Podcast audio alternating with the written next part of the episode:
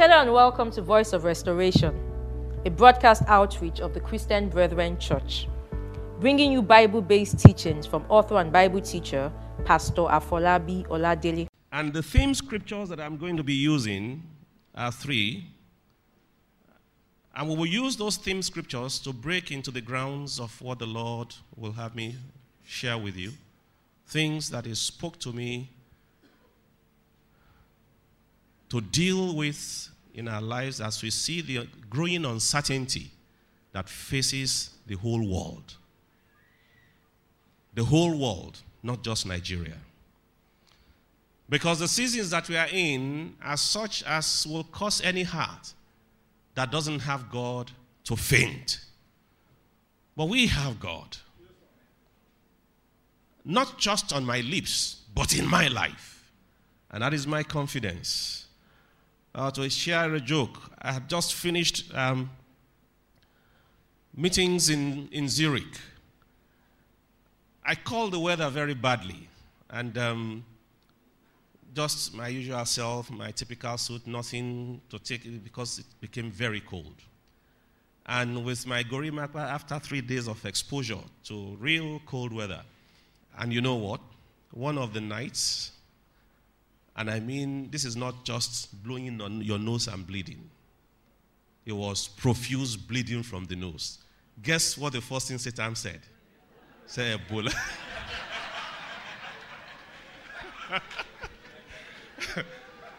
Boy, if you don't have a strong heart.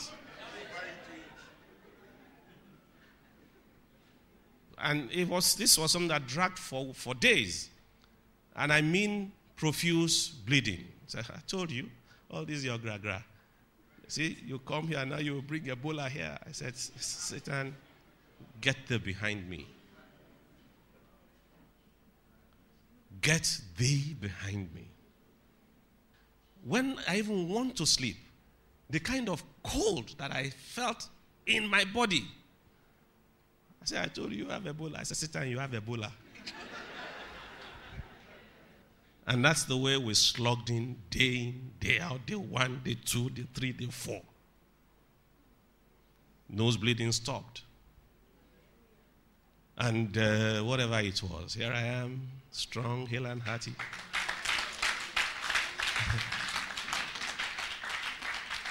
Then they say, you know when you are coming to Nigeria now, they will pull you outside though, and so on and so forth. And I got here, I said, they will just fill the form, I filled the form.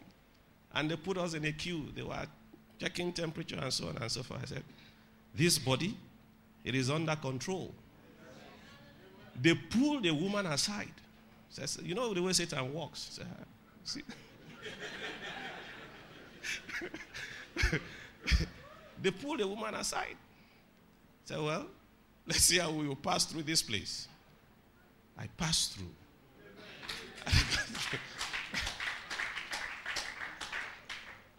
Where am I going? There is a spirit of fear that is out there. And when I get to the full dimension of this, the part that I want to warn you over, when I get to the story of Naomi and the husband, is that if you run because of fear, there is judgment that comes with it. I will break the story of Naomi and Elimelech down for you piece by piece as the Lord expanded it to me. So that none of you will, out of just irrational fear or what things people say to you and so on and so forth that have no foundation on the basis of the word of God. Give me the scripture that we're starting with. Luke 8:22. One day, Jesus said to his disciples, "Let's cross to the other side of the lake." So they got into a boat and started out. As they sailed across, Jesus settled down for a nap. But soon a fierce storm came down on the lake. The boat was filling with water. Thank you. Let me, four things to note here. Who gave the instruction to go to the other side of the lake? Jesus. Were they in disobedience or were they in obedience? Thank you. Number three, Amongst the disciples, how many of them were fishermen? God bless you. At least 4. Which fisherman do you know that doesn't know how to swim? So, it was in their world, the world that they understood well. The world of sailing on stormy seas and so on and so forth. Note the things of the Lord that gave the instruction. They fully obeyed. It was the world that they knew very, very well as fishermen. And then came the storm. And what was the master doing? He was sleeping. 2 things that I just want to draw in your laps. In the midst of all the challenges that we are seeing all around us, the temptation is to feel that God is what? God, that's not, it's not, some say it's not there. What is God sleeping? How can all these things be happening and nothing is going on and so on? Haven't you felt like that?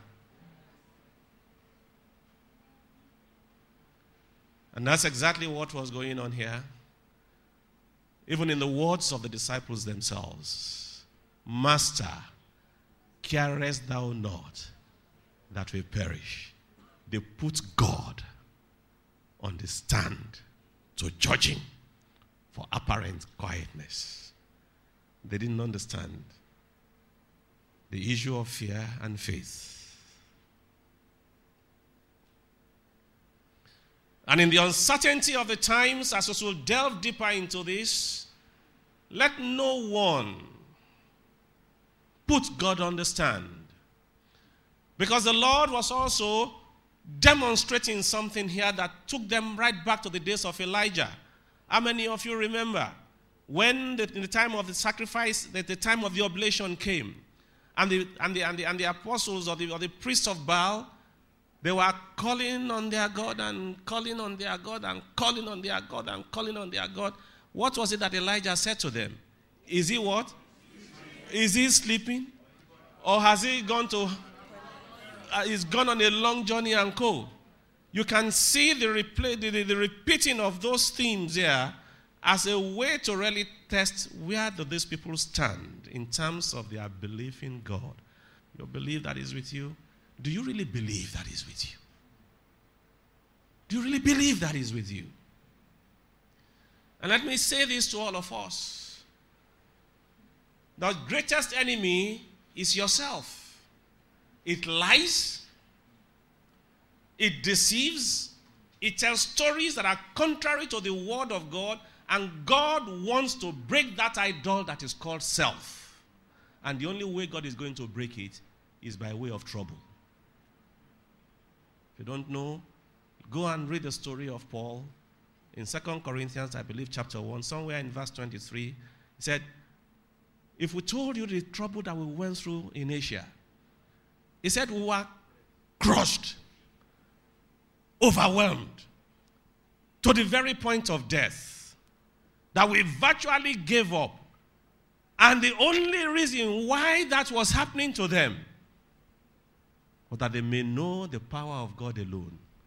Paul, a young, able man, who had come to know the power of what he could do by skills, by intellect, God had to take him through the same process that Moses had to go through to purge him of dependence on self to depend upon the living God.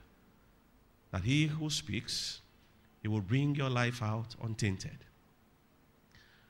So this, in this scripture, I want you to transpose it to our day. They were in their world. And there was so much uncertainty. The storms were so grievous in the manner in which it was described that they were afraid that they were going to die. And that's the thing that we are seeing all around us in the troubles of the nations. In the troubles of the nations. The storm and the storm and the storm and the storm and the storm and the storm. The ultimate of that storm is the production or the bringing forth or the fake man that people will put their trust in because they refuse to trust in the living God. You give me Luke 21, please, and take it from, I think it's verse 22. For these be the days of vengeance, that all things which are written may be fulfilled. All things which are written may be fulfilled, yes. But woe unto them that are with child, and to them that give suck in those days. For there shall be great distress in the land.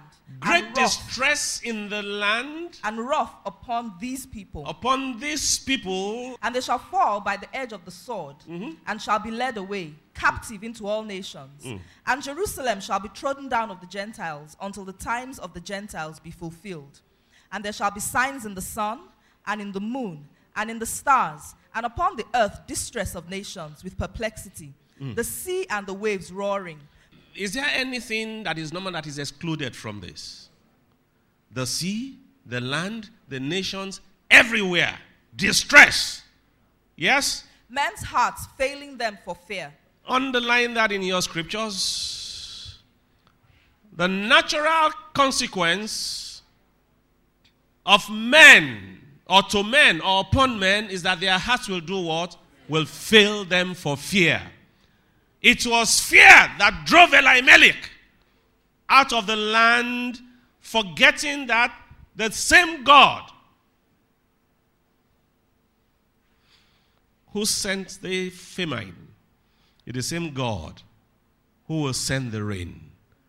It's important that the lies that yourself will tell you, that this thing, oh, my family is going to finish. Everything is going to be destroyed, and so on and so forth. And you sold all the things and you moved away. It's this beat, those two sentences. Men's heart failing them for what? For fear.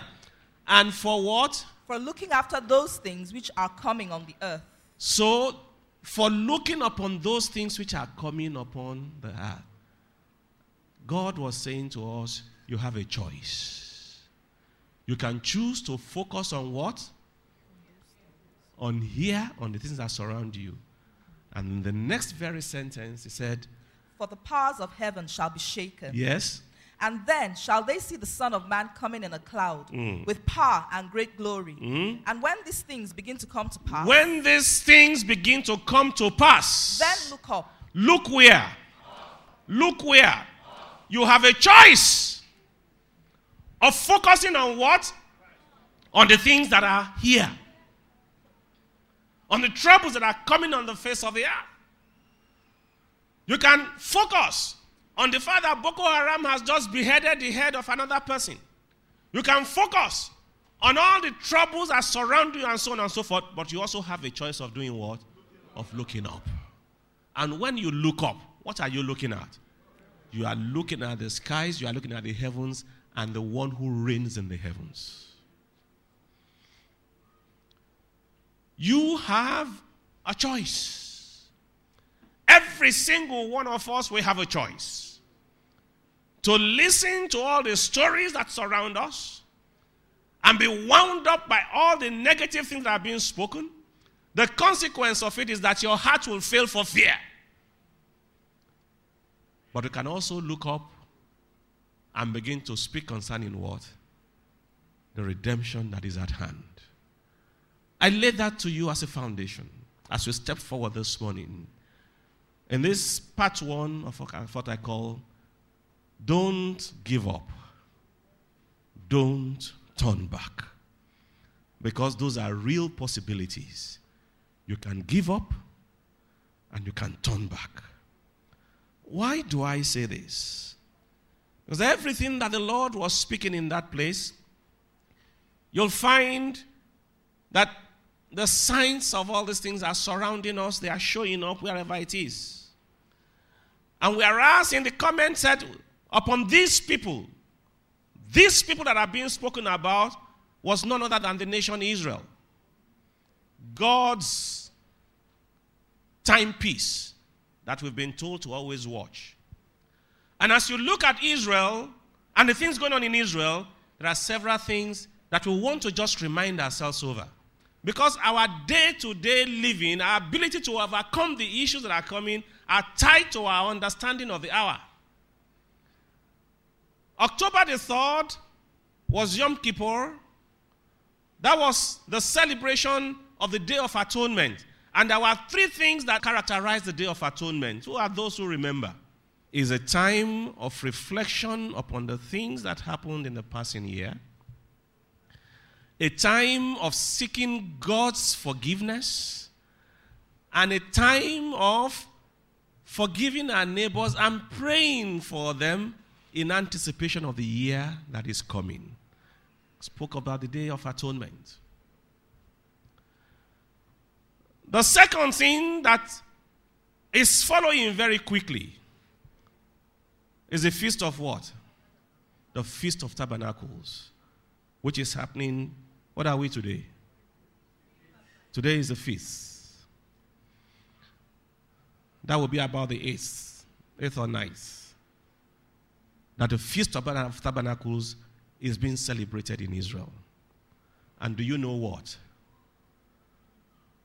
6 a.m. New York time on Wednesday the 8th of October, the second of the blood moons will appear. But of all the things, of the four things that are happening, the one that triggered the change of ministration today for me was the fact that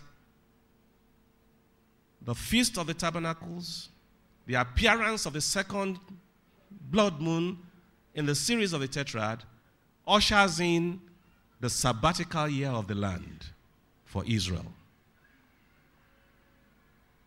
Let's dwell upon that for a bit and see what it means in terms of the circumstance that we began to build from the scripture that we picked in Luke chapter 21.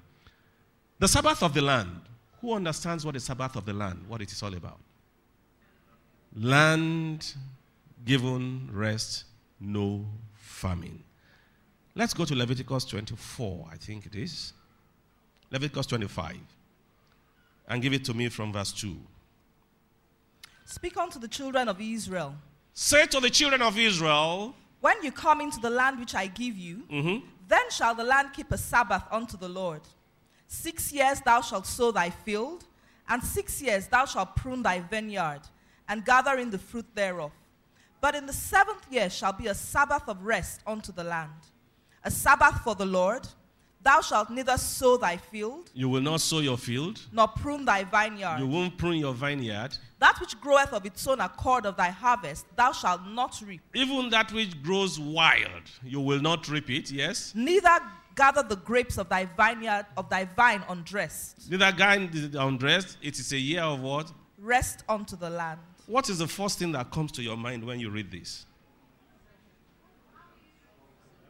How are we going to eat, man? Indeed, it speaks about Sabbath being a time of rest. And those of you who recall, when I dealt with the issue of Sabbath, when the Jews, when they confronted Jesus because he healed on the Sabbath day, the answer of the Lord to them was that, my Father does what? My Father worketh and worketh still. So the nature of work that was being done in the Sabbath is not built on the evidence in terms of the things that we see. Everything that God did on the first 6 days were external. Things that you can see, things that you can touch. And if the scripture said he rested on the 7th day, and the word of God tells me that my Father worketh, the nature of what God was doing on that 7th day necessarily was different from the things that you could see, the things that you can touch, the things that you can handle. They had to come to the things that come to you by what? By faith. And that's why this is a dangerous time for Israel. At a time when the whole world is turning the screws about cutting the economy off, at a time when everything is being done against them because of the Palestinians. And then the word of God calls for it what? A Sabbath of what? A Sabbath of what?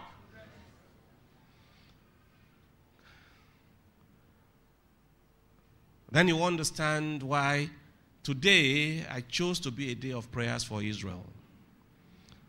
Because the consequences of failing to observe the day of the Sabbath of the land is so grievous.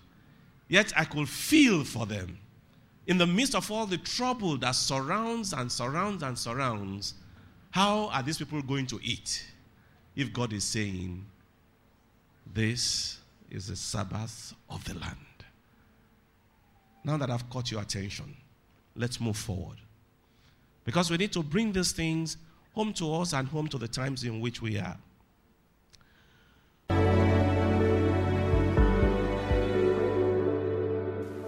Thanks for listening. Join us again on Wednesday for the concluding part of today's sermon. For more information on today's episode, please call 0803-3628-796 or visit us online at tcbc.org.ng.